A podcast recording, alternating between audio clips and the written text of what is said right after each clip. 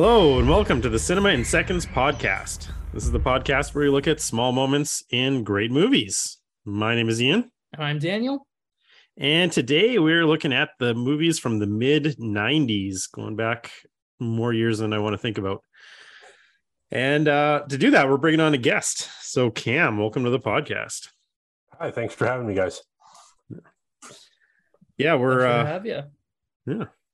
So yeah, this was, I guess, the mid 90s was a while ago at this point. it's like what 30 years almost. Yeah, when you say that, it's kind of I depressing. know it is.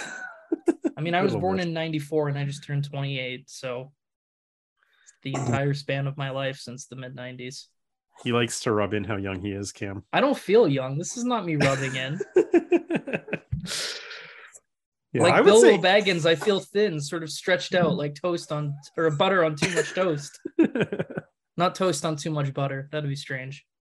well, I think it'd be fair to say well, for the mid '90s for Cam and I, anyway. Um, this is probably like when we really started, you know, going to the movie theater and seeing movies, right? Like, Yeah, you, and you're kind of moving away from the, the kids stuff and actually looking at, you know, movies with a bit more meat to them, I guess. right, where your parents will just drop you off at the movie theater and not go to the movie with you, and you get to just go with your friends. That's kind of the the time period I was talking about here. yeah, it was a good time. Good time. Without cell phones. Yes. yeah, I remember going to see uh going to see Independence Day and then coming home from that and then we actually had like a tornado in our town. and so I got to see like the aftermath of our town after seeing the aftermath of the world in Independence Day. I remember that quite clearly. It's very amusing that you guys are talking about first starting to see movies with a bit more meat on the bones. And the first example you go to, Ian, is Independence Day. Truly the thinking man's. It's a great one. Oh boy. you know what? Now for you to have made that and none of your picks to be Independence Day, Ian, I know. just this. You got to change one like right now, like on the spot. It was close. I won't lie. I won't lie. Um. Okay. Well, uh, I think Dan, you're going to start things off here. Hey. Yeah, and I'm gonna start off with uh, everyone's favorite nostalgic throwback '90s movie. Hashtag that's so '90s. Uh, Oliver Stone's Nixon, uh, a great motion picture, a pretty heavy movie to start the uh, the cast with. Um, and I'm not sure why I was like immediately though I wanted to talk about this movie and this specific moment because since rewatching the film, this line has just uh, stuck in my head so much. So for anyone who hasn't seen Oliver Stone's Nixon. It's um Stone is a pretty outspoken left-leaning liberal in his politics and you know him making a film about Nixon I think people had a certain expectation at the time that it would be very like like just a a, a- complete assault on Nixon's presidency and Nixon's life and it certainly is not kind in its judgments of the man but it's a lot more tragic in its outlook it's very much made in the vein of Citizen Kane in terms of its structure and its tone and themes. It also feels very uh, Shakespearean. And to me, the moment that really sells this is near the very end of the film. At this point in life, Nixon's presidency has uh, is is ending in disgrace and shame, and he knows his days are numbered. He's reflected on a legacy of failure. He's hated by the American public. You know, height of drama and you know, one of the themes in the film, one of the conflicts that runs in the background is Nixon in competition with uh, JFK, that they run against each other many years prior, and then in the aftermath of Kennedy's assassination, and as the sort of myth of Kennedy begin, uh, as like Kennedy as the great, the last great American leader builds and builds, Nixon is in the shadow of that as he falls in disgrace. And the moment that epitomizes and sums that up so beautifully is near the end of the film it's the the fall fro- of from grace of Nixon. He's in the White House. It's nighttime, and there's a moment where he stops, and there's the portrait of Kennedy behind him. It's very you know beautiful painting, very dignified, and he slowly turns his head and looks at it and just says, hmm, "When they look at you, they see what they want to be. They look at me, they see what they are." And it's I love this line. I think it's both. It's such a just a great dramatic summation of the entire film in terms of how this character views himself and the way of like taking a really complex history and a really complex person and rooting it in a very easily identifiable strong dramatic through line of like this inferiority complex to this godlike figure before him that he never was able to live up to was never as good as. Um and i also think it's a testament that the line works as well as it does because it um it is a really over the top thing to have so formally where you actually have him like saying this line. It's a little bit silly if you take it literally but stone and hopkins who, who plays nixon in this film do such a good job of building the drama and building the tone of this sort of epic story that when he says it you're not being like that's a little much. You totally buy into the drama. I i love it. Nice. I um I actually just watched this for the first time this weekend because I haven't uh I've never seen this one. And honestly, if you didn't bring it up, I don't think I would this would be one I'd even think about watching. You didn't um, seem to like it too much if your Letterboxd score is to be believed. I liked it okay. I don't think it's like the secret masterpiece that you like to uh, tout it as. But... I think it's his best film, Oliver Stone's. Oh, really? You think it's his best? I want to rewatch JFK, although I'm not totally sure how it's going to play in an era where conspiracy theories are generally not something I have as much patience for. Um, but I am. I want to revisit that one and maybe Wall Street as well. But I like this more than Platoon. I like it more than Born on the Fourth of July. I like it more than Natural Born Killers. Um, I feel like this one and JFK would be like spiritual siblings. It that's mm-hmm. kind of I haven't seen JFK in a while, but it feels like that. Yeah. yeah, which it's interesting though, even though they're they are, but they're also totally different movies. And the, like Nixon is in many ways kind of a traditional biopic, even though it's made with sort of grand tone. Whereas JFK, I do like the idea of someone renting JFK expecting it to be a biopic, and then they're like, "What the hell is this?" I guess no one rents movies anymore, but whatever. My point stands. In the big double VHS cases. Yeah. Um, but I do I do like this this moment you're talking about. I do like the line quite a bit. There is a quite a bit I do like in that movie. Like I'm not I'm not saying I don't like it. I do. Um, I just thought I the structure didn't work as well for me. The jumping around. Um, but there's a moment where he visits the Lincoln Memorial and mm-hmm. then like talks to the protesters, and I like that quite a bit where he of course he he thinks that he's going to go and and it's kind of tied to this line because he goes and he thinks he's going to charm them right with with folksy talk and they just at some point they just turn on him and i mm-hmm. i think that's a really great scene yep and yeah and i think it feeds into this line quite well it's interesting because yeah. throughout the movie he kind of it seems like he's kind of com- he's comparing himself to lincoln all the time right like he mm-hmm. he's always talking to the memorial he's talking to pictures of lincoln so when when you had this line up in the in the notes i was expecting that he was going to be talking about lincoln but i think it's more suiting that it's jfk obviously because because mm-hmm. they're peers especially yeah and the 1960 election and everything they're peers so. but kennedy gets goes on to get to become the lincoln of his generation maybe right. the last um, maybe the last lincoln lincoln that american history gets in terms of presidents and then nixon goes the complete opposite route, excuse me, and is like the ultimate cautionary tale of the sort of failed, disgraced president, at least until recently. Um, right. Which is one interesting irony watching Nixon now. And I wonder when like people, you know, of a younger generation, if they watch Nixon or if they watch all the president's men, if there's a sort of disconnect of like, what's the big deal? Like, why is this being seen as like such a, a miscarriage of justice in light of like and I actually think there's interesting irony about that in Nixon. Like I love when I think it's one of his aides are like listing all of the things they're trying to charge Nixon for, and they mm-hmm. mention bombing Cambodia, and he has this line where he's like, "You can't charge the president for bombing a country. President can bomb whoever he likes." And they're like, "Well, they won't get us on that." And it's like that's it's such a true thing, but it's like that's so insane to say it out loud and yeah. realize just like, but it's true. And I, I think that's an interesting irony that is within the film. I had never seen this as well, so I just watched it this weekend too. and I'm kind of getting the feeling that I liked it more than Ian did. But I think, yeah, that line at the end there really does. And this previous scene there where he's like crying and praying, I think it really does kind of uh, illustrates how he yeah, it was always just trying to prove himself, and he just never could. Always trying to, you know, got. I mean, who knows how much of it is true based, you know, on his childhood and stuff like that. But he always just seemed like he was always coming up short.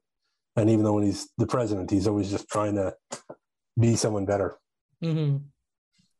Yeah, and I think that's that's really key because, like, again, giving this like an emotional through line, so it's not just a history lesson um, sorry, my cat slammed into something in the background. So it's not just a history lesson, but it has like a really like not simple because there's a lot of complicated emotions in that, but a really clearly identifiable emotional strand that most people can tap into of that feeling of like feeling like a failure, feeling like you're always trying to catch up or achieve more and you can't. Like those are pretty universal things, but when you put them on the vast canvas of being the president of the United States, they feel so much bigger um yeah yeah, yeah definitely it, it kind of sums up like uh it's almost like him coming to terms with who he is right that line mm-hmm. that you mentioned I think it is.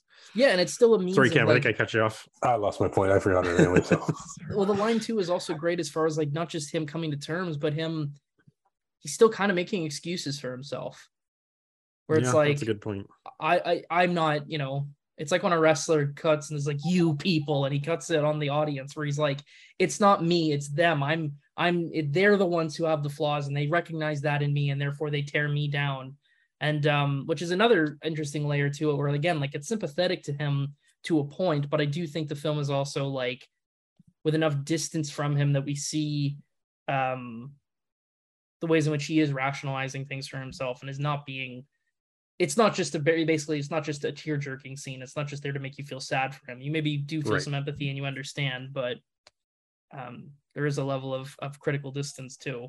Because I do think the film is like as much as I've kind of made the point of oh it's not as critical. I always read the end scenes where they show the real archive footage of Nixon's funeral and they have the oh he's pardoned and blah blah blah and Bill Clinton is there honoring him and stuff. To me, those sections feel like they're seething with anger that in spite of this, he still gets rehabilitated in history to some extent. Um, that he's immediately pardoned, and then that you know he still gets this uh, um, very dignified funeral at the end. I don't know, like there's something overt in the text to indicate a sense of anger, but when I watch it, I always feel this sort of maybe it's just because it's it's coming at the end of three hours of identifying a man's faults and shortcomings and failures to then quietly highlight the way that he gets publicly rehabilitated, to me, it can't help but feel a little bit like Stone's making a really incendiary point. See, I almost see it a little bit the opposite because I've always kind of known him as a bit of a villain, and I think I found that this it kind of humanized him, and it kind of made him look like he was just trying to do his best. Mm-hmm. And and yeah, we usually just see the you know the bad parts of what he had what happened and stuff like that. Uh, so i i'm more inclined to think that it, it, was a bit more surprisingly sympathetic towards him. Yeah i mean it's definitely i do think it's sympathetic. I just think it's also like to a point i think. And i also i i think part of it is influenced by the fact that like the last time i rewatched this movie i was this sort of public rehabilitation of George Bush that's been happening, George Bush Jr., I should specify, in recent years has been like just was really in my thoughts while I watched it. And so that context bled into it. It's very possible that if I watched the film without that context, I wouldn't have read it as such a scathing indictment. But I'm angry about the Bush stuff. So I'm like, Stone must be mad too. well, Cam, Cam, did you see W, the one about Bush no. that no. that Stone made because I think that one also it, it's I think he surprised people with how he approached George Bush because mm-hmm. everyone thought he'd be scathing on that one too, and it did kind of he toned that down quite a bit, and you could almost some of it you can tell is making fun of him, but it's almost sympathetic towards him as well in the same way. I found his W was very much like this guy is a useful idiot for more nefarious powers. Like that's really you know, like if Nixon, he, if Stone views Nixon as like this Shakespearean tragic figure who really had noble ambitions and tried and failed and succumbed to, um, you know, uh, let's say worse choices. I think W he views as like an idiot and uh, someone who was taken advantage of essentially. Um, it's been a long time since I've seen W, but my memory of it was very much that it was like most of it had an almost like darkly comical slant, and it was only when you started to get scenes with uh, you know the Cheney and and people in sort of ostensibly at the sidelines of power, but in the film really portrayed as like being really the ones leading things that um uh you know that you saw the more nefarious critical side and that bush was just like a a, a, a pawn to be used by them which is kind of what adam mckay did to i think lesser success in uh uh vice. Could not remember what the cheney movie was called for a good few seconds there. Yeah mckay was definitely more obvious in what he was going for. Mm-hmm. yeah but i do think it's interesting how watching stone approach people that he is very critical of. And yeah this one's an interesting one too yeah because you I, can you're because cam's right. You can you can definitely it's definitely is seeing him in a different light because you're saying that he was you know he was pardoned and that's right and you get the funeral and everything but his ne- reputation never recovered. He's always been seen as the criminal president and i think he always will. He's got you know company now but he's uh he will be seen as that for a Yeah. long time. So that's i true i don't know that that redemption is actually exists in the world but well and the other I thing too saying. the point about Stone, it, it's interesting how he approaches subjects he's critical of. I wonder too to what extent that just comes from like being a good filmmaker and realizing that even if he personally and politically hates these people, he can't make a movie that's just two and a half hours or three hours or three and a half in the case of the director's cut of Nixon of just like I hate this man and everything he did sucked. Like audiences need something emotionally to latch onto. Um, so there does need to be empathy for the movie to work. Um, Yeah. and certainly Hopkins' performance too was like, in general, I think he's amazing in this, and I applaud that this somehow is made just before the era of like biopics needing to be like hundred percent facsimiles of the real people because he doesn't really look like Nixon, but you don't you kind of forget about that after a couple of minutes because you get sucked into the performance. Um, but yeah, he does a, an amazing job, I think, of um, you know, playing Nixon as like a person and not as like a Yeah. monster. a caricature, caricature of how we think he's supposed to be. mm-hmm, yeah. And it's fun to do Nixon caricatures, so uh, you know, kudos. One thing that threw me off about that is the, when he first comes on, he's got the brown eyes. I'm so used to like Anthony Hopkins with those bright blue eyes. Like, ah, Mhm, mhm. yeah but, but i do think hopkins and stone were definitely on the same page with what they wanted to do with him and that comes across quite well Mhm. and it is a it is a good line you're ready it when i thought it i didn't even think of it being a cheesy line but when you say that yeah it could have come across as that but it's i think it was just a good cap to everything that we had seen before Cool. Nice. Yeah. Uh, Cam, what do you got for us today? Uh, well, I guess the first one I'm going to go with, we'll move away from the serious stuff, and I'm going to go with Dumb and Dumber. nice Uh, so uh, I actually saw this one in the theaters with uh, my brother and my grandma took us there. nice So that was a interesting movie to go with your with your grandma. I don't think she got it. but um so yeah my moment would be um kind of early in the movie. You know every, they both just gotten fired. Uh he's got the briefcase. They just you know they've got no money. They've got no food. Their pets heads are falling off.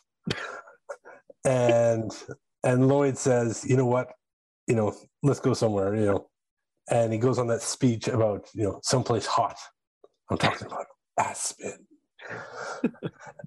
and just th- that whole spiel there it just it cracks me up because i mean i think there's a lot of um you know gags and jokes in that movie that are really overtly uh you know Dumb and. Dumber?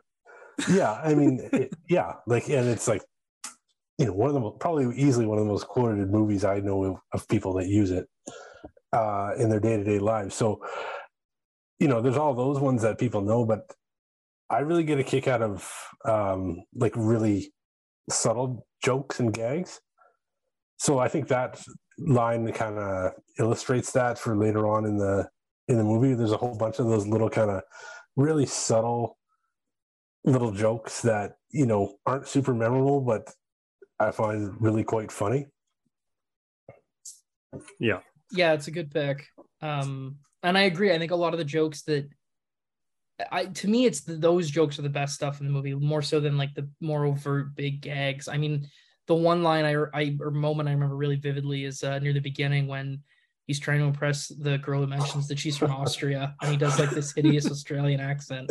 Like it's a really simple joke, but it's really funny. Um, and to me, it's also like it's kind of the more they, those jokes work better to me because they're very believable. That like there's the kind of mistake you can imagine even yourself making to try and look impressive and just completely failing. Um, because they are honest enough mix-ups that one could do it. Um, I think about on the podcast when I when I mixed up uh, Monica Lewinsky and Melanie Lynskey, I think is her name. Different 90s you. figures with similar names. One is the actress from Heavenly Creatures. The other was uh, you know, Speaking of disgraced presidents. Speaking of disgraced presidents, yeah. So, you know, but like it's it's it's like it's not as maybe obvious as like the someplace hot, Aspen, but it's a similar kind of like just a silly mix up that makes you look extremely stupid in the moment. Um, and I think most people have can relate to that on a certain either you know seeing someone else do it or just being the person who does it.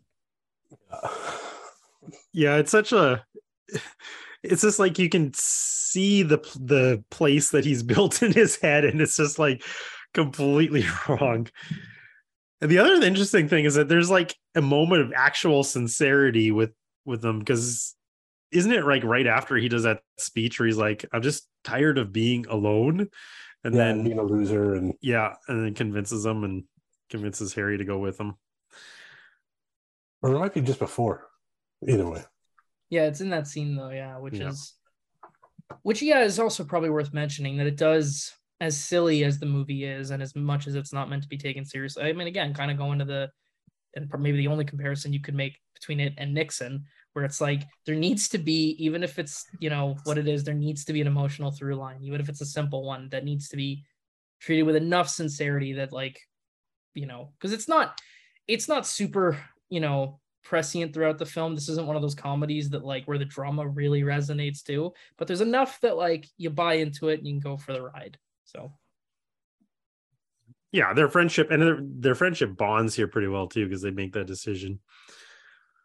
I also just love the line about the pet's head falling off. like a bird's head fell off. What? It fell off? Well, he was really old. so many dumb little jokes. the one I, another one I really like there is when they're when they're in Aspen and like before the briefcase gets open, and uh, Harry's complaining about his hands being cold, and he starts choking Lloyd. And he, again, something that doesn't necessarily resonate with a lot of people. He's just getting choked, and Harry, your hands are freezing. it's pretty good. Oh man, they must have had a ball making this movie, honestly. Because yeah, this so- one Go ahead, sorry. Oh, sorry. I was just gonna say this one came out pretty quickly after Ace Ventura, right? It was all in the same yeah. year. It was yeah. this Dumb and uh, this Ace Ventura and uh, the Mask were all 94. and the Mask were all yeah. The yeah, Mask came out between Ace Ventura and Dumb and Dumber, I believe. Oh. Yeah, this is definitely the one that's uh that's held up more, right? I disagree. You think? Yeah, I think the Mask, hundred percent. Interesting. I think Ace Ventura has held up the least well, unquestionably.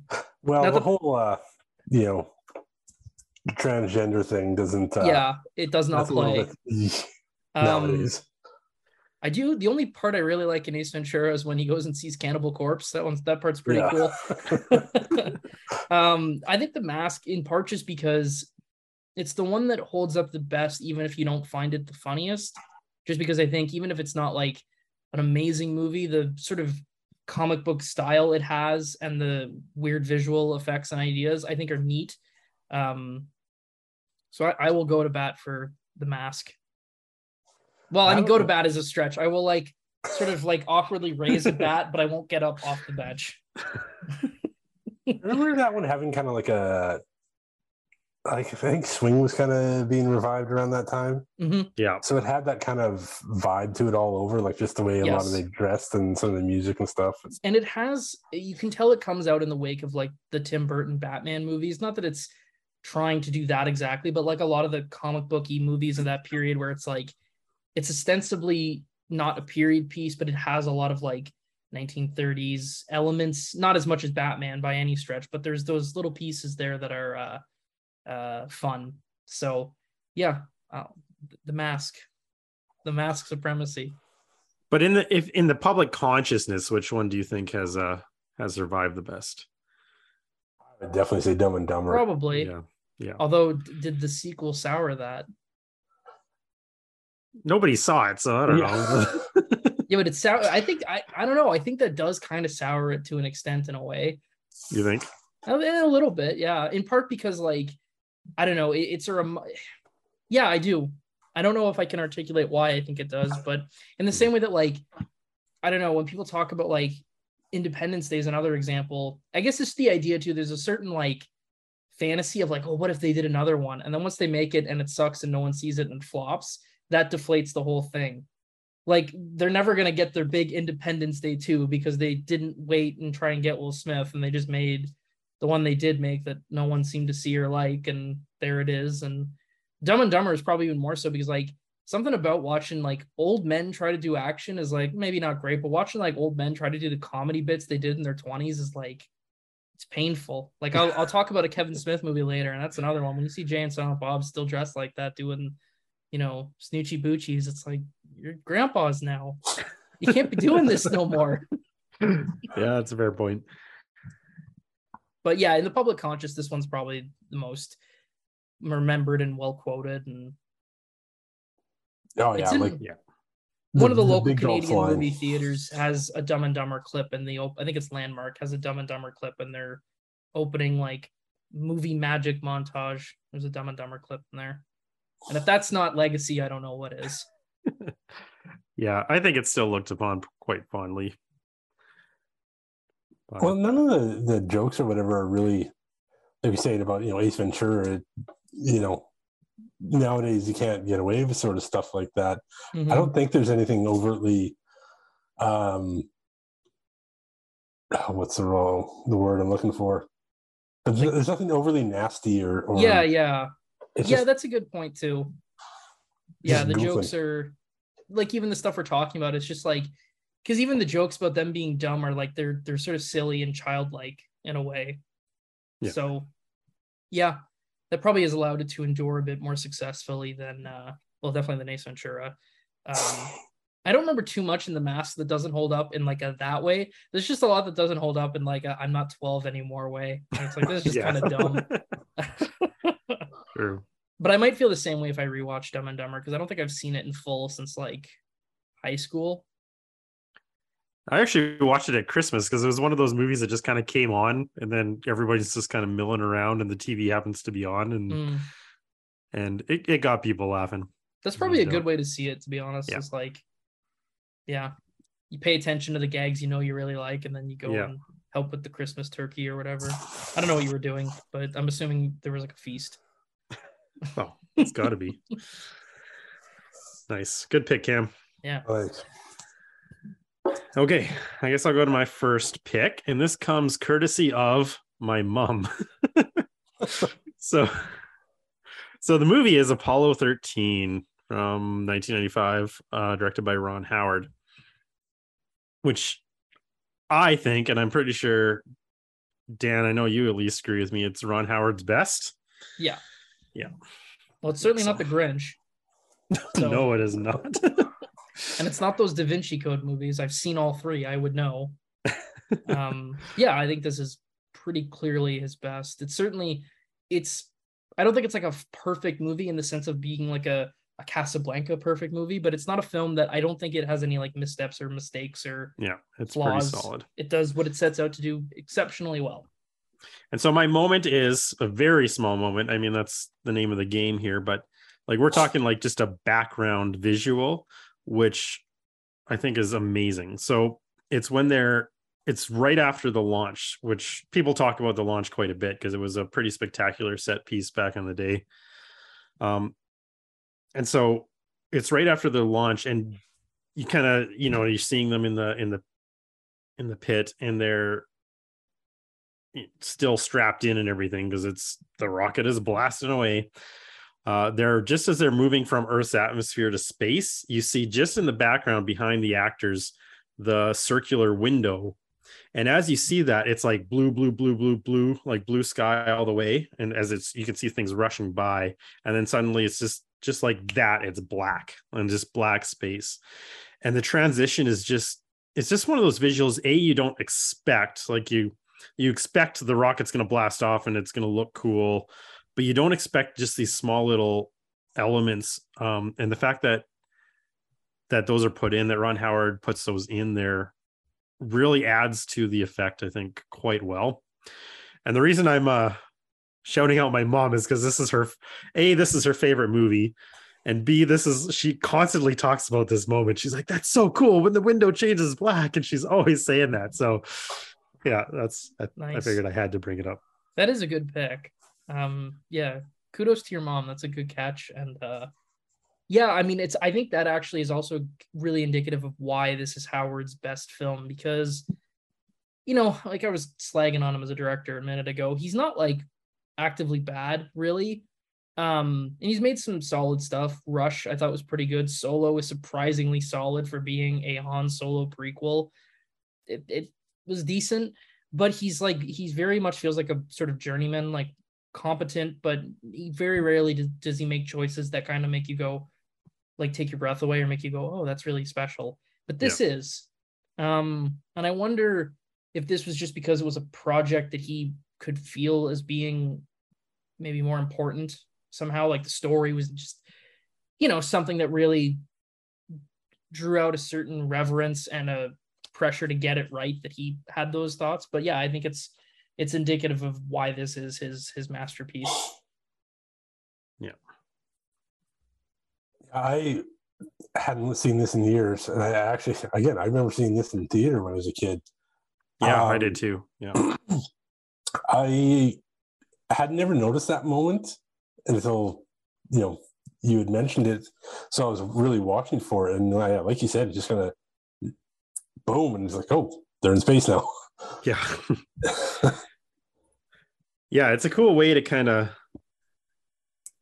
a put you in the cockpit with them, right? And um and just know what's going on visually. Like it's it's good visual storytelling, but Well, very, very subtle. that's the other thing it, it's i like the way you point out that it puts you in there with them where instead of having like the the wide shots where you're you know watching you know a spaceship go from the earth's atmosphere out into space and like the spectacle of that where like you're really rooted in the um in the perspective with the characters and how not glamorous it is. Yeah.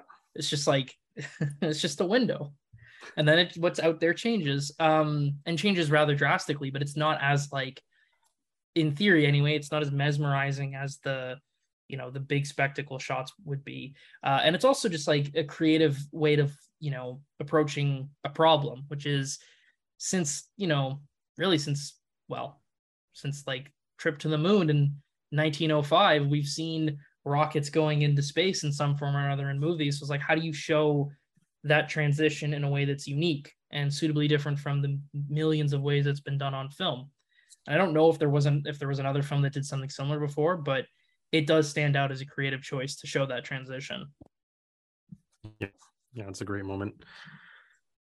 And it's um like I think that that whole rocket scene is something that people remember quite fondly, right? The the takeoff scene. And I mean, when you watch it now, you can see the seams definitely, but it's still pretty impressive. And when I saw did either of you see the Apollo 11 documentary that came out in the 50th for its 50th anniversary of the moon landing? No. It Where where it was basically just like it was well, it was straight up stock footage, never before seen stock footage from NASA. And so they you saw the actual launch. And those two scenes are pretty uh pretty close to each other. Like it's impressive how how much he got right in that Hmm. in that launch scene. It was it was pretty cool to compare. It's pretty neat. That's that's something that stuck out with for me too, like watching that entire launch sequence. And it really, like you said, even what almost 25 years ago, and it still looks pretty solid. It doesn't look really obviously fake or dated or anything like that. Well, and it's kind of also a throwback to the era of like almost what you could call like prestige blockbusters. Titanic is probably the ultimate example of that.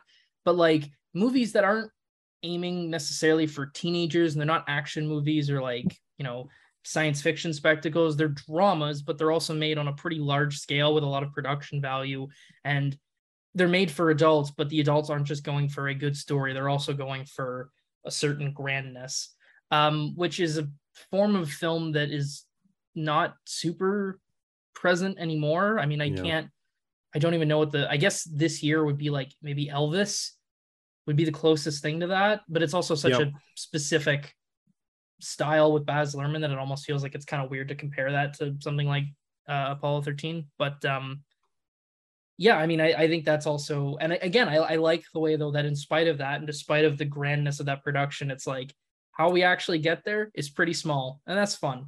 You got to respect that. Yeah, it's a it's a great movie. How did it how did the movie in general hold up for you, Cam, when you rewatched it? Oh, it's still really good. I mean, I I always liked it, and I thought it was, you know, it's it's such an amazing story in general. Just like everything that's they were able to do, and yeah, I thought it was still really well done. I thought they illustrated the misery of the astronauts when they're freezing and out of food and sick, and just made it look really lousy to be there. And you, I still found myself, uh, you know, when they come through the atmosphere and you're like waiting, and even though I've seen the show a bunch of times, it's kind of like, well, what's going to happen? Yeah, yeah. you still kind of get that feeling when it's happening, even though you know exactly what happens. And yeah, they pull that off really well. Mhm. Well, Ian, I know you're also a fan of the movie that beat this famously for Best Picture, Braveheart. Braveheart, yeah. So I gotta say though, if you're handing out the Best Picture statue, which film gets it? You know, I do. Oh man, I love them both. I might give it to Apollo 13 though. I I see. it might have the edge. Well, I regret but- to inform you that's actually the incorrect answer. It should have been Heat. So Michael Mann not even nominated in any category, but uh Sorry, man. it is kind of one of the like amazing Oscar upsets though, because like Apollo 13, I think was the favorite and won all the precursors, and it's kind of shocking that Braveheart of all things beat it because it's not Mm. ostensibly like an Oscary movie, really. Um, and if Apollo 13 wins, then maybe we live in the universe where like David Lynch or Robert Altman or Ridley Scott wins Best Director in 2001 and not Ron Howard for A Beautiful Mind. So who knows how history could have changed had uh had Braveheart not won in 95. Touche. And Braveheart's good and all, but it's it's not very steeped in fact. no, we talked about that actually on the show when uh, yeah. Ian's moment was from Braveheart and uh frequent guest Michael was like, it's a good moment, but should point out is uh did not But they- happen. Yeah. There was a William Wallace, there's a Scotland, and there's an England. That's about it. yep. yeah. In contrast, though, I think Apollo 13 is pretty accurate from from my understanding. Yeah. Mhm. Like, Even like got a lot the the right. stuff like the I don't remember who it is, but one of the wives like loses her wedding ring in the shower. Well, and Oh, it's like that right, apparently yes. really happened too. Yeah. And that's one of those details that while you're watching, you're like, give me a break. And then you look on Wikipedia, you're like, oh shit. Uh, criticism retracted. yeah. So yeah, I remember talking to my dad about that one, like uh, Apollo 13 afterwards, because he obviously was, you know, alive and kicking those days and remembers it all happening. So he would tell me that about, uh, you know, the, the news updates and everything like that and how close to, to realism the, the movie was. Yeah. And even just in the small details of like how NASA runs and things, I think they did a really good job too. you know, we me with my no knowledge of how NASA runs, but yeah. you know, I'm, this I'm going from third party sources. Very accurate. um, this is kind of off topic, but just because we're talking a lot about Apollo 13, and I don't know when I'm gonna have a chance to bring up this movie again. Have either of you seen the Apollo 10 and a half, A Space Age Childhood on Netflix? I saw the thing for it, but I haven't watched it. Yeah, Okay. it's on my it's on my to to watch list. Like it's on my whatever I you thought it was that list. lovely. It's not really about like space or the Apollo missions. In fact, it's kind of hilarious that it sets up this high concept premise of like we have to send you this 10 year old into space and then like 90% of the movie is just these are things I remember from my childhood and then occasionally they're like oh yeah it's space. But I I don't know, I thought it was just delightful and I want to sing that movie's praises when I Nice. can. So I do want to watch it. I just haven't got to it yet. Sweet. Okay. Um back to you, Dan. It's all a ticket. Ian. I'll uh well I'll transition to a film that's equally classy, uh Kevin Smith's Clerks. um and uh i'm i'm kind of just want to talk about a joke i really like and hopefully make some sense of it so a lot of the film a lot of the fun of the film comes from just seeing these random interludes with uh, different customers like one guy gets his hand caught in the pringles can because it's too long and he gets stuck reaching for chips um there's lots of there. little there's, there's lots of little we certainly have little gags like that but my favorite one is when we see Randall and he's sitting on the desk at the theater or in the in the video store he works in, reading a newspaper. And there's a woman, she's got two VHS tapes in her hand. She's somewhat like, Oh, they say so much, but they don't tell you if these movies are any good. And she turns to her and is like, Are either of these any good? And the first line he says of just, I don't watch movies. Just, that alone makes me laugh. But she's trying to get him to, you know, engage and she won't and and he won't. So eventually she she turns around and while holding the same VHS tapes turns back around and goes, "Well, what about these two? And he's like, "Oh, they suck." She's like, "These are the same two films. You weren't paying any attention to me." And she starts laying into him and he just cuts her off and goes, "I don't appreciate your ruse, ma'am." And that's the line that kills me. Um, but then he elaborates, "Your ruse, your cunning attempt to trick me." I was only trying to point out that you weren't paying any attention, and I hope it feels good. You hope what feels good? I hope it feels good to point out the shortcomings of others. And she storms off in a rage. And then as she's leaving, saying, I'm not going to rent here anymore, he leans out his head and goes, You're not allowed to rent here anymore, which, you know, great scene. And I like it. One, again, the line, I don't appreciate your ruse, ma'am, is just really funny to me in any context. Um, but I also think this line, I love it because it's such a great way to write like an annoying character who is so stubborn and kind of dumb in the way that they argue that they can't be beaten. Like Yeah. she calls him out and perfectly illustrates that he's being a jerk and inattentive, and yet he flips it around and makes her look like the jerk. And I think that's such a like you can relate to that ah that, that annoying presence. But I also think it actually speaks really highly of Jeff Anderson's performance in this role, who's not an actor that I think people even think of as an actor. He's just the guy who was occasionally in Clerks movies. Um, but he's really funny, but he also makes you like Randall in a way that you really shouldn't because he is like shitty and he's like un you know he can't justify the way he's treating this woman it's just mean and petty for no reason but somehow he's so charming in the scene that you are rooting for him even though like logically you really shouldn't and i just think that's wonderful um and yeah that's uh that's my moment I think it's almost nice for for anyone who's worked in customer service or anything like that. It's it was kind of fun to live vicariously through Randall. hmm So I think Oh, yeah. that's what helps make him a bit of a likable character. hmm Because like this is what everyone wants to say to people, Yeah. but they can't. good- hmm and it contrasts nicely with Dante, who's like push over the whole movie and will just like you know kind of suck things up. So then when you get to Randall, and uh, he's being overly mean, it feels better because we've watched the other character get pushed around. So it's easier to indulge in it a little bit. I think don't this I- encapsulates uh, Randall. Is this this whole little exchange really gets to like who he is as a character. Like it really defines him. I think. Mhm. I also love that the one thing that he actually gets offended by was when she says "screw you." Then it then it's like then he's triggered Yeah, by that. And he's like, "What? How dare she?" Oh, and that's the great comedic fi- finale. And when he yells, "You're not allowed to rent here anymore," and then Jay in the background just like, "Yeah!" Yeah. oh yeah, it's so good. Um, Yeah. This is the tricky thing of talking about comedies on the show is you just end up quoting the jokes you like. um, but they're good jokes. So I was afraid yeah. to watch this one again because I hadn't watched it in years. And I remember um, I was talking about watching it, and um, well, Justin, who's been on this show before, he told me he watched it, you know, recently. And this is a few years back, and he's like, "Don't do it. It's it doesn't hold up, and don't wreck it. You have a good memory of it.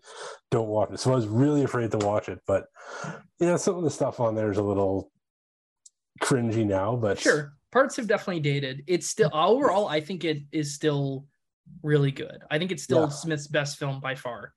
Um, and I like a lot of his other films, at least the sort for the first like 10 years or so. But uh, and I think the secret weapon actually is Randall, not just that he's really funny, but later on in the film when Dante's, you know, complaining about like I'm not even supposed to be here today, and Randall throws it back in his face and he's talking about like you made the choice to come here. You choose to, you know, try and, you know, get a new relationship with your ex-girlfriend without even talking about how you feel with your current girlfriend and you want to blame somebody for your situation blame yourself and i love that whole speech feels like he's also talking about himself like he acts like an asshole and he's he's condescending and rude to customers and acts above them but really like he's not making any choices or effort to improve his life um, and i think that goes a long long way to because I remember like I first saw this film in high school and I just liked it because it was funny and they said dirty words and it was like a, it was a big leap from Austin Powers to this. So um valued that a lot. But I remember rewatching it in my early 20s when I was every summer working in service to pay for school and just like this movie hits differently now. Um now I get to the ending and I'm like wanting to cry because it's my life. So um, yeah, I, I will defend this film. Not certainly some of the I mean the filmmaking is obviously by its nature amateurish and some jokes have not aged the best, but overall I think it's uh it's still a good film. Yeah, well, Cam, Cam, we were like when we met each other, he had kind of already had his first set of movies out, I think, at that point. So, yeah. what was your first Kevin Smith? Which was the one that um, introduced you to him? Uh, Dogma, I believe. Dogma, okay. And out of the out of the Kevin Smith, that one's probably still my favorite. But that was my first one too, because my dad loved it. He's like, "You got to watch this movie." I was like thirteen. Yeah. Like, I think mine was Mallrats, and then people kept saying, "Oh yeah, he did make one before, but it's like black and white and stuff." And so they're like, don't bother. And I'm like, oh, okay, but I, yeah, I think Clerks is is my favorite out of his bunch. Yeah. Dogma is most well made, I think, overall. It's definitely more professional. And Dogma? I really like Dogma. That's my second favorite. Um, and Matt Damon and Ben Affleck add a lot to it. I think they're great in it. And Chris Rock and Alan Rickman. Really, everyone's really good everyone's. Pretty good in there. Should rewatch Dogma. Not available on Blu-ray currently. Fun fact, or sad oh. fact, actually. Why not? But, uh, I I think there's some sort of rights issue, weirdly enough, where like I think the Weinsteins own some of it, but it's not all of them. Like the DVD that um they put out that was like in the like kind of the cover kind of resembled the Bible or parts of it yeah. did. Like it had the slip cover with funky art, but then that's the last time it's been put out. Oh, so. I had that one, but I don't know where it ended up. you can still find them relatively cheap, I think, for like used on places, but uh but yeah, I was thinking at one point of like getting rid of uh, a lot of my DVDs even the ones that I hadn't blue graded yet, because I'm like, well, I'll get to them eventually. And then I was like, oh wait, Dogma might never get a Blu-ray release. So I guess we'll hoard that. So hmm. that, that's just sad. It in the abyss. Oh, one other thing I wanted to mention about your moment too is I also, for some reason, when I rewatched this scene, I just I laughed at the idea of her saying, they say so much, but they never tell you if it's any good. I just I love that line too. Because mm-hmm. I'm like, so then I got this picture in my head of like these old movie cases just saying, Oh, this is kind of a mediocre one. or mm. like, oh, this one's this one's really good. Um, this one's good on like a, a lazy Sunday. and that's actually the one thing that does make kind of even though it's Randall is like weirdly mean to her, it's like that is like a, a dumb question. Yeah. It's like but uh, uh the other funny thing too is him saying, "I don't watch movies." It's like, yes, you do. like that's the one thing people say of like working in a video store would be fun, like getting to talk about movies. And yet, like when he has that opportunity, he's just like, I don't care. I don't want to. He's got Dante to go talk to them about. That's true. Yeah. He doesn't yeah. need the customers. This is true. Yeah. I found Yeah. those interactions to be really almost genuine. Like it, it just it felt like they actually were friends talking. Like it was just hmm smooth and everything like that. That's the one thing I found about this the whole movie is that like the main characters, whenever they interacted, was really good. It's when they brought in some of the customers and the Sure. side people that are just Those are like, the worst is- actors in the film. this Is, is- like the This is bad. yeah. Um. Yeah. Dante and Randall though they really have good chemistry. Um. Yeah. In all the films that they've done since, I mean, jury's out on Clerks three. The trailer was not promising, but uh, no, it was not. but in, in even like their brief appearance at the beginning of Jay and Silent Bob Strike Back, I think they're still really funny and, and fun together. Um, yeah, yeah, we'll see. Uh, I did not like the last Jay and Silent Bob movie. I'll say that. no, it was bad. It was it's very difficult to be. I, I mean, Kevin Smith hasn't made a film I really liked in quite a long time at this point. So probably since Clerks 2, actually. Although I enjoyed Zack and Miri make a porno. Actually, it was I thought it was pretty decent. Like not amazing, but it was a solid comedy. Um, but uh, he's got he made four films that I value a lot between Clerks, Chasing Amy, Dogma, and Clerks 2. That's enough. You're good. hmm Yeah. Well, yeah, good pick. Cam, what do you what do you got for us for pick number two? Oh, yeah, it's me again, eh? So uh, this one I actually went back and forth on a whole bunch of different moments because we're talking about uh, Seven, which is my all-time favorite movie, uh, Good which is kind of a weird pick for a lot of people, I think. But It's an Um, awesome movie, and it's certainly like it's the kind of film that inspires a lot of passion. I think what like I remember the first time I saw it just being like blown away, especially because I think it was in high school when I saw it. So it was like the Yeah. perfect time to to see that movie.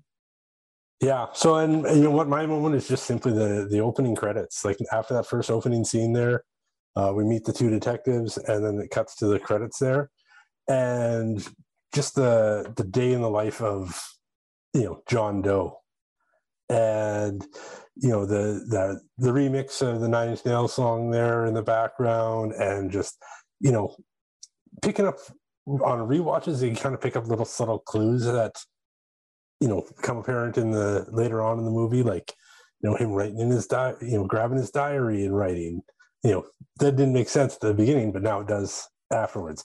Him shaving off his fingertips, didn't really pick up on that right away, and then you know that becomes a big plot point too. And just like I said, there's so many move, um, moments in that movie, um, especially on you know multiple watches. You can just keep picking up little subtle um, hints and clues throughout the movie, and yeah, that's mine. I'm a big. I like David Fincher movies, so that one really really stands out for me. Mhm. Yeah. Yeah, it's a nice choice. And that like that nine inch nails song is I think it's got a pretty close connection now with that with that opening scene. Like I think a lot of people connect the two. Mhm. Yeah, Well, I don't think it was ever on like a full on album. I think it was like from like a small like an EP or something. So it also Yeah. like yeah, it sorts it nicely as being like the seven song. And it's kind of cool that it's technically the first time that Fincher and Reznor worked together. I don't know if they actually like if Reznor was involved in that remix specifically for the movie or anything like that, but it's the first time you're hearing his music in a Fincher film, and it's interesting to think about how both by the time they work together again in the social network, they're both um they've evolved their artistry in different ways where it's still clearly the same people, but it's very distinct from how it looked and sounded in 1995. Yeah. So Yeah. It's true.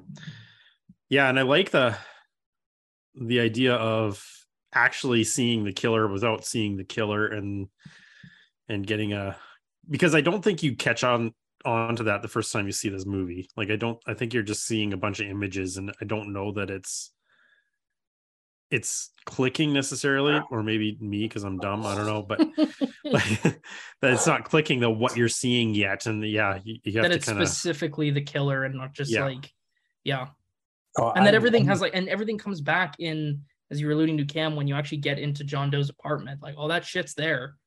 Yeah. Um, so it's pretty. It's it's actually like it's not just creepy imagery for the sake of it, or even for introducing the killer. It's actually setting up what we're gonna see later too. Yeah. Yeah, and like he um Oh, I forgot what I was gonna say. That's okay. Never mind. You'll- it'll come to you later. We'll, we'll talk en- enough that you'll have time to remember. Yeah. Um, yeah, it's a really it's a really good opening that I also think is good for like really clearly establishing the movie's tone and the way that it's like it's a fairly not that it's unrealistic per se, but it's a somewhat exaggerated, really nihilistic portrait of like the ghoul, most ghoulish and grisly type of killer imaginable, and the film's perspective and tone is like almost comically dark when you take a step back and look at it. And I think it's a good way of like indicating that right from the beginning because the actual like but the pre-credit sequence with Morgan Freeman is is it's certainly like murky and moody and and pretty dark, but it's it hasn't fully veered into like how extreme the style is going to be and this is a good way of like really clearly indicating that without actually showing any violence yet either. So, it's not overly violent either, I, in my opinion, as far as the No. content goes, because like you don't see almost any. I think the most violent thing you see is when when he shoots John Doe. at the very end, yeah. Yeah, you don't only there's real not act of violence. it's all aftermath yeah Yeah. um that's a good point too uh some of that aftermath is very ghoulish Oh Um, yes, i mean when i first saw seven like the it's i don't even know if it would count as a little moment but the main thing that always stands out is when they're looking at the the drug addict guy and you think he's dead and then he starts coughing Yeah, which is that's like one of the greatest jumps and imaginable yeah, I jumped um, out of my skin. oh man Yeah. Yeah, I threw this I threw this on because I think you had picked a different point, Cam, had, yeah, earlier yeah. on. And so I was trying to look for that and I, I wasn't quite sure where to find it. And then I just found myself well, you know, I was somewhere near the end of the movie, and then I just found myself just watching the rest of the movie because I'm like, it's just so captivating. Like Mhm. Yeah. you just it's so easy to get into. And it, it is dark and gruesome, but I mean, you're in expert hands, and you can tell. And I mean, this is pretty early in Fincher's career, but you could tell he had he had a pretty strong sense of what he wanted from this movie. Mhm. There was a for a long time I maintained that it was his best movie. I don't feel like it is anymore, but uh for a long time I was like it's still 7 and I still think it's up there. Like I he's been remarkably consistent since this, so it's hard to I would say. still put it in his top three personally. I think. I think I had it at number 5 when I thought it through last time. Uh, which was kind of low for how seminal the movie was for me when I first saw it, but I don't know. 5 seemed a good spot for it at the time. Or seventh. That's true. yeah. it's like just out of principle. Yeah. It must be seventh. Doesn't matter. At the time when it would have been his like least ranked film, it's like, you really like it more than Panic Room? No, but I cannot break the convictions of my list. The movie All is right, well, so here- good that we all accept the V in the word seven being a number seven, even though it makes no sense. I was No just offense. gonna say, how is it spelled? Do you guys consider that the- it's just seven with a V or seven with a seven? I put seven with a V because I think it's stupid with the seven, but sometimes I'm with you, Cam. I am 100% with you. but sometimes when you're doing searches and stuff, it's just easier to put the seven in it Yeah. because uh, then it automatically brings that up versus seven samurai or seven. That's true. I I gotta was- say, I think the truest test is I'd have to find my physical film journal, find the last time that I logged it, and see what I wrote, which I'm now I was- curious to do. I was gonna check. Well, well, Cam, you would have just watched it. Did you notice in the credits how it's spelled? Because I think it's just spelled regular seven in It the is called credits. regular seven, yeah. Yeah. So Yeah, as far as I'm concerned, that's how it's spelled. Just because some DVD cover guy is like, "Oh, let's put a seven here. That might be fun." And hey, now don't it's blame the like, DVD cover guy. It was accepted. also on the poster. fair. Okay, the last time I watched Seven was in 2018. Let me find my 2018 notebook so I can Oh my check goodness. this. You guys chat amongst yourselves. oh, Yeah, that's no, funny. I say I you have to get to the bottom of this.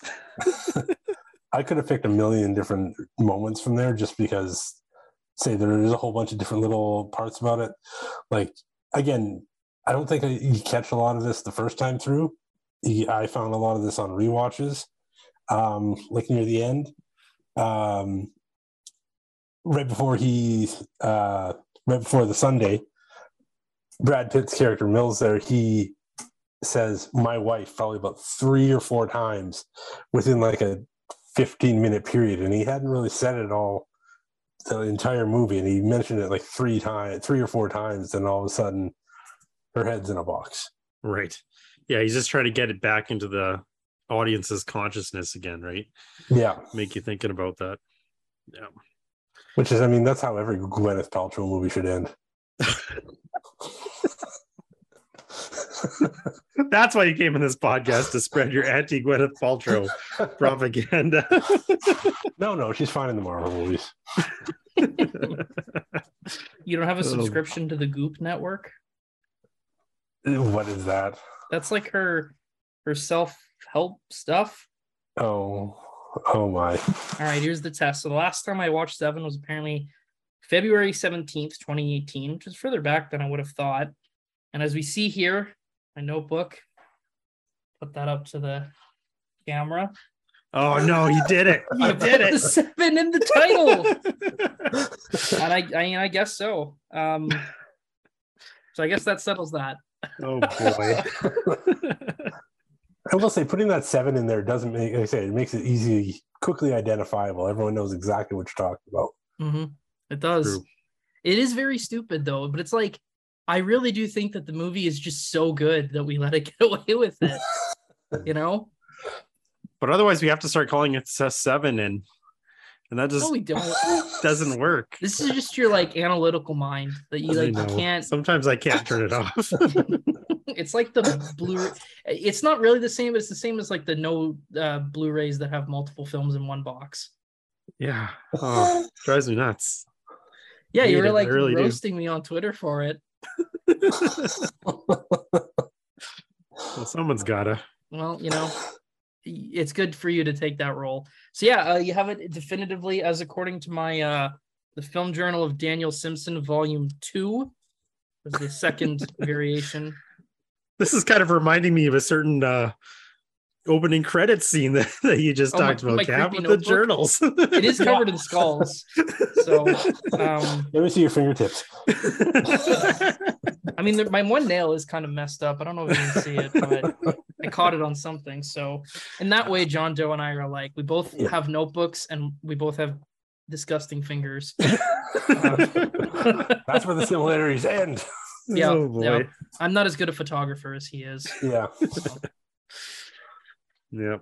Yeah, there's a throwback that I don't think a lot of people are going to understand in 20 years. Having your own dark room like that. Yeah, that's true, eh? Yeah.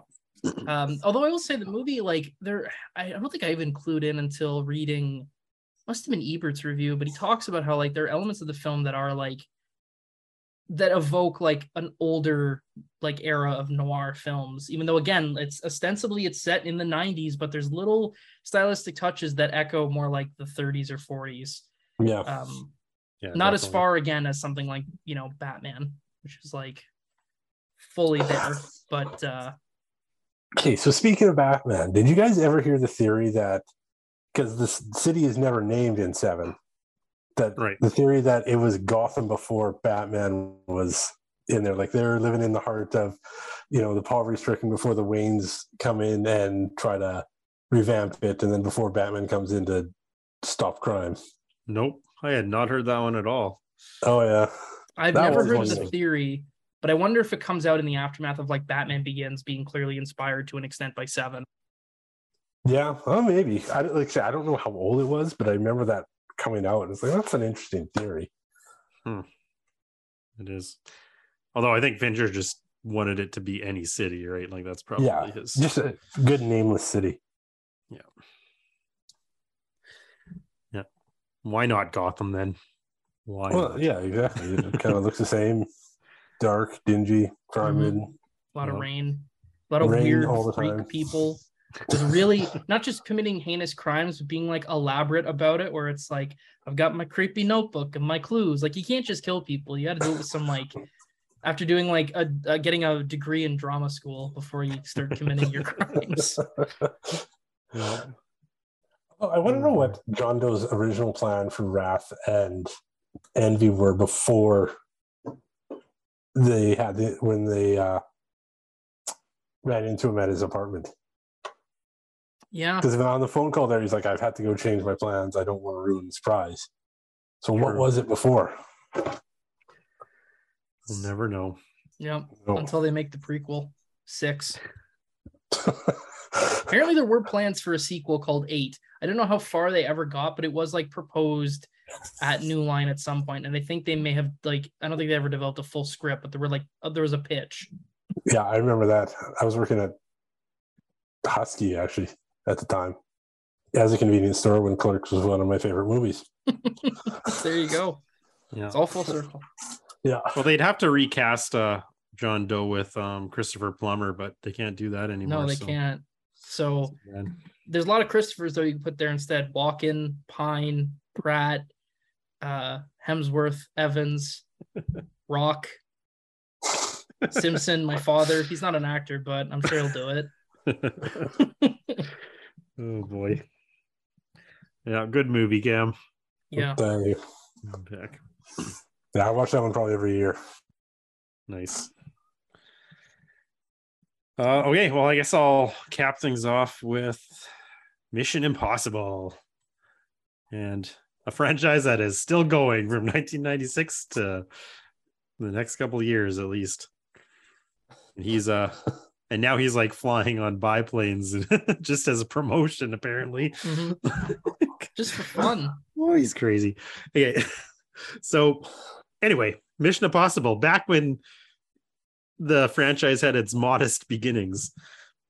And it's funny to say modest over this like super slick, super stylish, uh, at the time like cutting edge special effects action movie. And it's like, Yeah. oh, the, how modest the first Mission Impossible was.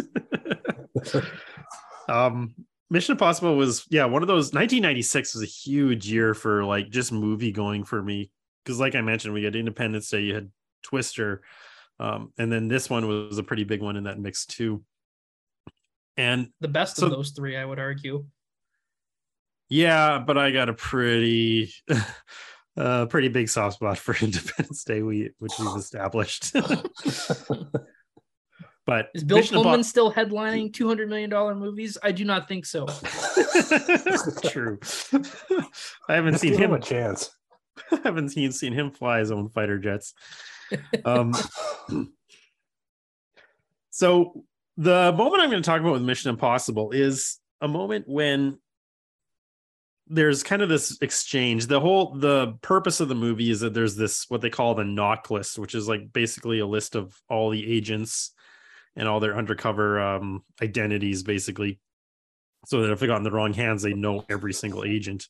So it's pretty high stakes, and of course they the whole thing is that they have to steal this NOC get this NOC list and keep it out of the out of the terrorists hands and all that and get it back. And he has to prove his innocence by basically giving it back to the cia um and there's a scene where they have the NOC list and it's in a disc right it's on this what do they call those discs cam those Floppy discs. disks. they weren't they were like the hard floppy disks Yeah, but they're still called they're floppy still we still call floppy disks. Okay, so it's Yeah. on like the hard floppy disk, and the why am I blanking on the guy's name? Reno. What's his? Is it just John Reno? Leon the Professional. Yeah, French guy. The French guy. Leon the Professional. That's his acting. Okay, name. that's his name. Okay, Leon the professional gets a hold of the gets a hold of the floppy disk, and and then um you see uh, Ethan Hunt, who is of course Tom Cruise, kind of doing this. Oh, you mean this one here? And he pulls out a second disc and he starts like doing all these tricks to show him that he did use sleight of hand uh, to get it from him, and so you, you know makes this guy think Krieger is the is the guy's name, like the the character's name, and it makes him think that he's, you know, he was given a fake disc the whole time, and so he basically makes him mad, and then he he chucks the dick, disc and walks out because he's basically he's done with his group. He showed his treachery, um, and so they let him walk out. And it's a it's a cool scene, right? It's a very spy like scene, which is one of the reasons I love Mission Impossible, the first one, more than the other ones, is because it's very much a spy movie, and I really like that. But then they do something pretty cool, and then there's there's a little bit more interactions with the characters, and then it's just um, Tom Cruise and Ving Rhames at the end, and then they do something cool. They actually have Ethan Hunt go to the trash can and pull it out and switch them so that Krieger had the real one the whole time. And it's just a really neat detail. It's um because I think it does a few things. A, it's not necessary. It was already kind of a cool, you know, switch them up, trick them scene as it was. But the fact that it was all for show is it's a detail that wasn't necessary, but it was added in anyway. And so you got to ask yourself, well, what was the purpose of it then? Um, well, A, it shows it does show Ethan Hunt as being fallible because at that point he wasn't hanging off of the tallest tower in the world yet. He was he was just a spy and he does make mistakes, but it also shows that he's adaptable and it shows him in it shows his skills and why he is the best spy in the world at this point, right? Um, and so you see how he was able to do it. And I also like that it's a problem that isn't solved with violence, which is kind of nice to see um, with spy movies like this. You don't always have to have a shoot 'em up to solve the situations. It's you know he's he's using playing with the mind, and so it's just like a and it's a nice twist for the audience. It's like, oh wait a minute, he did have it the whole time, and it's just pretty cool, pretty cool scene, I think. Yeah. I like a lot of what you said, including that this is the best one of the series. I agree. It's my favorite, in part because, as you say, it's more of a spy thriller and it's mm-hmm. really like that Hitchcockian De Palma tension that's just so good. Um, but the other reason I like this movie the most is because it's my favorite version of the Ethan Hunt character, which is to say, he's an asshole. And I like that when he's doing the little tricks with the disc, he's kind of just being a dick. Yeah, he's really extent. showing off. He's yeah. showing off. Because then, like each movie, like Ethan is barely a character to begin with, and then each film is kind of like changed who he is. In the first film, he's like just cocky dickhead hero. In the second film, it's kind of an evolution of that, and he's like an adrenaline junkie almost. Like he just needs the rush of it. And then in the third movie, he's boring family man. And then in the newer ones, he's like, he's just a really earnest hero who wants to save the world. And he can't sleep a, a night's rest without wanting to save everyone. And I'm like, that's boring. Ethan Hunt as just like a cocky dick who also is like an adrenaline addict who needs like the biggest, you know, death defying things he can do for his own amusement. That to me is way more interesting and fun as a character and also more believable for Tom Cruise to play. Um, and I think this film is it taps into that where it's like he's kind of he's kind of being you know he's being a show off and he's being unpleasant in some ways, but there's it's fun in a way that I find he's he's more boring now, even if he's technically more fully defined as a character. No, that's fair. Yeah, I, I didn't remember the scene until I watched it, and it's it sucked me in because I completely forgot about it. And yeah, I I enjoyed it because yeah, like you said, he makes mistakes, and he was a, but he was able to think think quickly on his feet, which was you know probably a sign of a good, a good spy to keep your cool under you know when this guy's got your your list that he's trying to yeah hold hostage on you and you're and actually i had kind of forgotten about this scene too until I because I, I was kind of thinking, okay, I think I want to do Mission Impossible for this week. And um, Kimberly had pointed out a few ideas I could use. She really likes the uh, the idea of the Bible and having the Bible be the key that kind of he puts together once he he notices the Gideon stamp. Um, she still quotes that those damn Gideons line all the time. and um, nice. and so I was watching it for that, and then and that was kind of pretty similar to this scene. And then I kind of got onto this scene, and I was like, "Oh no, that's what I'm going to talk about because that's it's just it's just cool. It's just a neat little trick." And how unnecessary to the plot it was. Like you could he could have cut that, but I think it does add. I think it adds something for Ethan for sure. And just the fabric of the spy movie. Yeah, I'm with you. I like it that it is, or both of you guys, that it is like a, a spy movie. It's not an over the top action film. And it's, I think by that, you know, it does still hold up fairly well. Like there's not really bad visuals that you sometimes see in that era. And because it's not overly reliant on them. No, I think it's pretty slick. Like you've got, you've got the famous, um, you know, white room scene, but that's very stunt stunt uh centric right so uh, they pull that off really well and then you've got the train and yeah i think the train sequence still holds up really well like the going through the tunnel and yeah there's only a couple bits that were kind of like yeah that that looks dated that's a great movie I think parts have shown their age a little bit visually, but yeah, for the most, it's no Air Force One where you get to the plane at the end and you're like, oh my god, what happened to the movie? um, and I think, I mean, it's a testament that you know they've brought back. uh Is it Kittridge, the guy's name? Yeah. He's in the new one. Yeah. He's in the trailer, he is and that's the guy that confronts him in the in the fish uh, restaurant. Um, that Yeah. whole scene is shot from like uh it's all low angles. Yeah, it's like Dutch really it's like directly underneath their chin basically at a dutch angle. It's it's great. Gotta love brian de palma. It's just a conversation and he shoots it like an insane man. I love um, that scene too. me it's too. so Yeah. full attention. It's great. that's maybe my favorite scene in the movie. Mine too um, actually probably. it's pretty the thing that killed me about that though is like when uh Emilio Estevez's character gives him the, the gun where he's like, you need to blow a lock, you know, just put this on there and it'll pop it right off. So then he slaps it on the fish tank there and it blows a guy for 30 feet out the window. yeah yeah that's a fun one and i love Yeah. too the bait and switch just with the team that it sets up the team and it's actors who and this is kind of lost on i think modern audiences but they were actors who were like like hot up and coming or well established actors and then it's like oh that's the team and they all get killed in the first 10 minutes it's great Yeah, it's a great movie.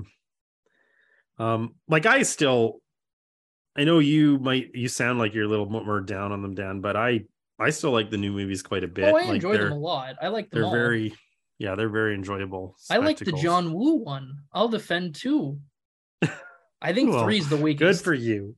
two is great i'm Well, sorry three's three's just forgettable. I don't remember anything about it. if you take Philip Seymour Hoffman out, it has almost nothing.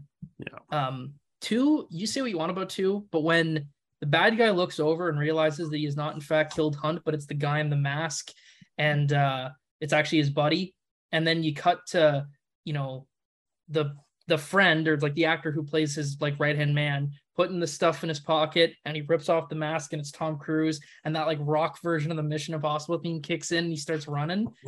That's beautiful. And I I I defy you. There's no way you can watch that scene and not feel a little bit of excitement. Okay, Well, It's the magic of John it. Woo and Mission Impossible too. It's been a long time since I bothered to watch the second one. It's good. Okay. Somewhat. It, it's drags in parts, but it's got Nixon star Anthony Hopkins as the leader of the IMF for one scene. He's got like a great line too, where they're talking about convince because it's the notorious plot where you know she's got to infiltrate the bad guy, and so Hopkins is pitching that to Cruise, and Cruise is like, "Oh, it'll be difficult uh, to convince her," and uh, he goes, "We're not mission difficult, we're mission impossible. Difficult should be the walk in the park for you." It's like, ah, it's great it's so good it's delicious and hopkins like he just you know he just kind of he doesn't like chew the scenery with the line but he, he relishes it a little bit and plays up the cheekiness. It's great. Oh Oh, I seems like li- you might be a Bond fan. i don't know what you're talking about. Um yeah mission impossible 2 is good to an extent. Hmm. it's, it, it drags points but the the third act is is bonkers and fun. It's got metallica's i disappear on the soundtrack a song that's pretty all right. What more do you want? like one of the things that sparked the whole uh, Napster thing, was it not? It's It definitely like that people getting- era.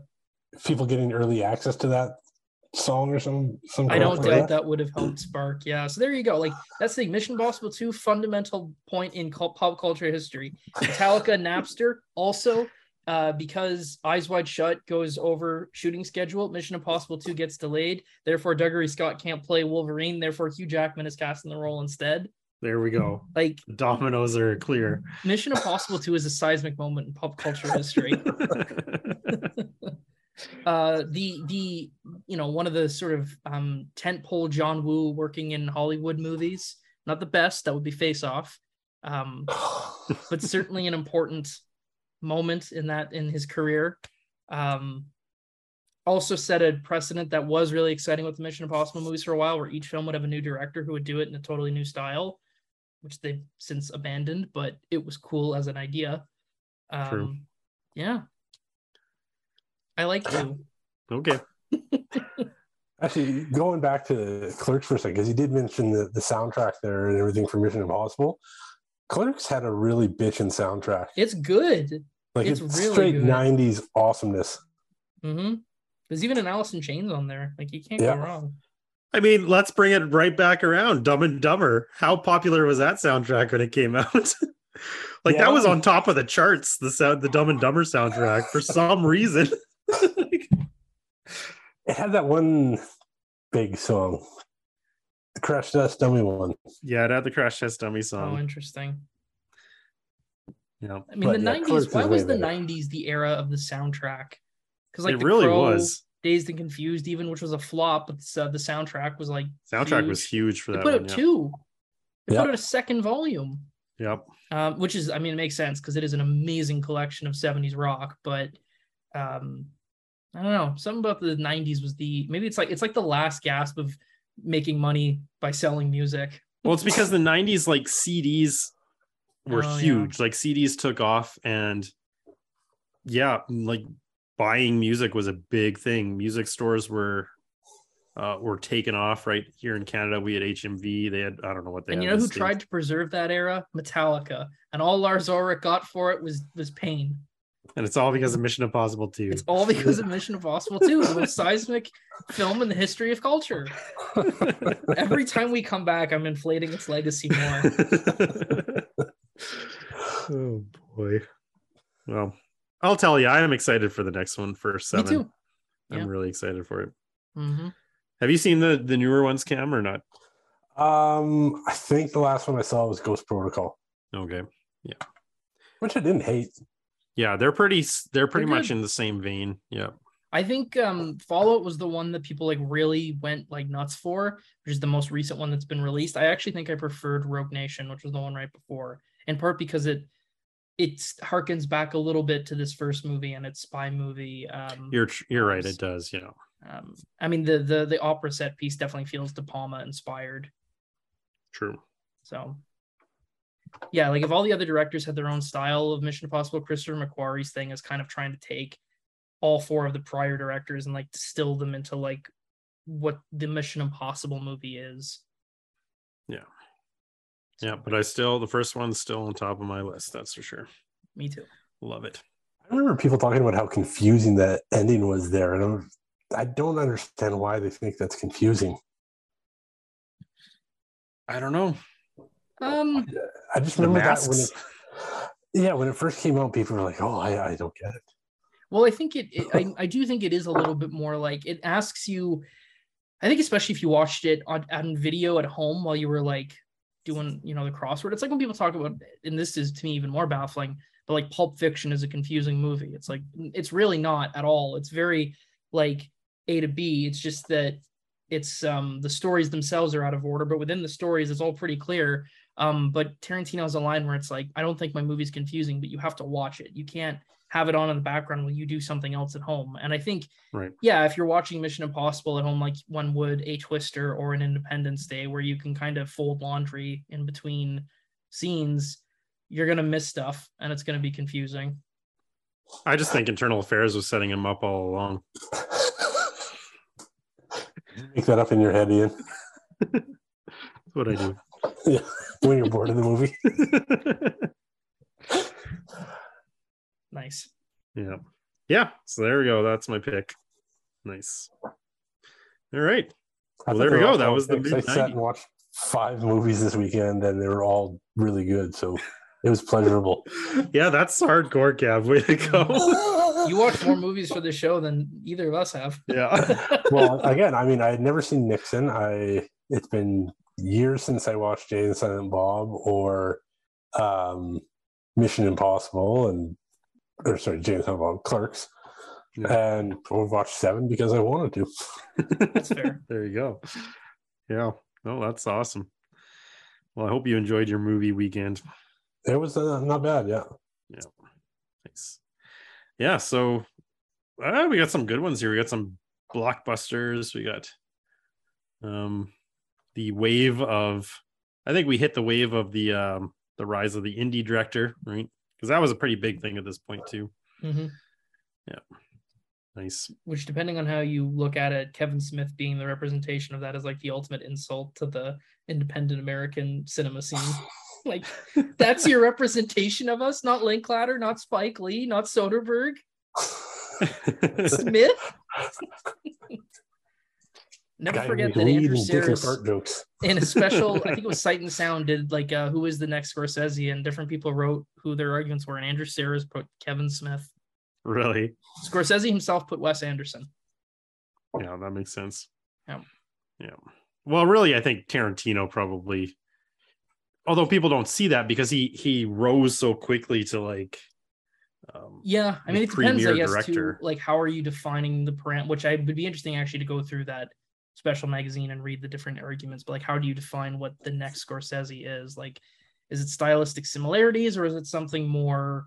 I meant more like the the representation of the indie scene. I think. Oh yeah, yeah, yeah. Tarantino's probably, Mhm. but some people, I think now because he got so big, people maybe not see him as No, yeah, back then anymore. and in part because his indies, like you compare like something like Spike, somebody like Spike Lee or, or Richard Linklater, who are like really rooting their films in a in a lived experience versus Tarantino, who uh, is like the lived experience of a nerd who worked in a, v- a VCR or VHS rental store. You know, like most of his films, like there's there's a lot of personal stuff in them. Like he's given interviews, he's talked about like Kill Bill is a much more personal movie than it might appear on the surface, but it's coded in a very fantastical genre elements. So yeah, I think when people think of the indie scene, they think of it being more like More personal, yeah. more personal, more real, and you Yeah. don't watch Pulp Fiction and go like, "This is really real." Yep. Nice. Okay, well, I think we'll wrap her up there. Cam, thanks for coming on. Thanks for having me, guys. This was a lot of fun. Yeah, it was awesome. Good to have you. Yeah um, Dan, you got anything coming out? Uh, with any know you luck, do, by so I'm- yeah, Teeing you up. set me up. By the time this podcast is out, no doubt my video essay, uh, "The Death of Michael Corleone: How I Learned to Love the Godfather" Part Three question mark is released. I thought it Um, was a bold move to to actually come to the realization that you like three more than two and state that. Well, you know, I I'm. thought that uh, was bold. um, I I live bold, just like the Doritos chips tell me to. I live bold. Um, you know, you got to watch my video and hear my my detailed arguments for why. So so there you go. nice.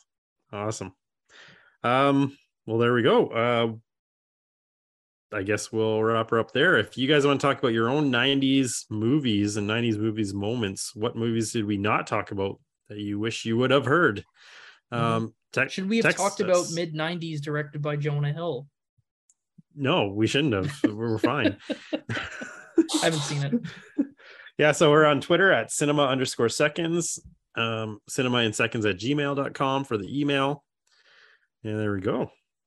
Cam, do you want to share your your uh Twitter that you're never on? No, that's fine. No, I didn't think so. I mean, I probably should start doing on there, but I mean, No, Twitter's you're such a fine. It's not worth cesspool. It. No, it's, Yeah, it's, it's only life. worth it only worth it to see updates from cinema in seconds. Yeah. That's nice. All right. Well, thanks for listening, everyone. Um, I've been Ian, And I'm Daniel. and we'll see you next time.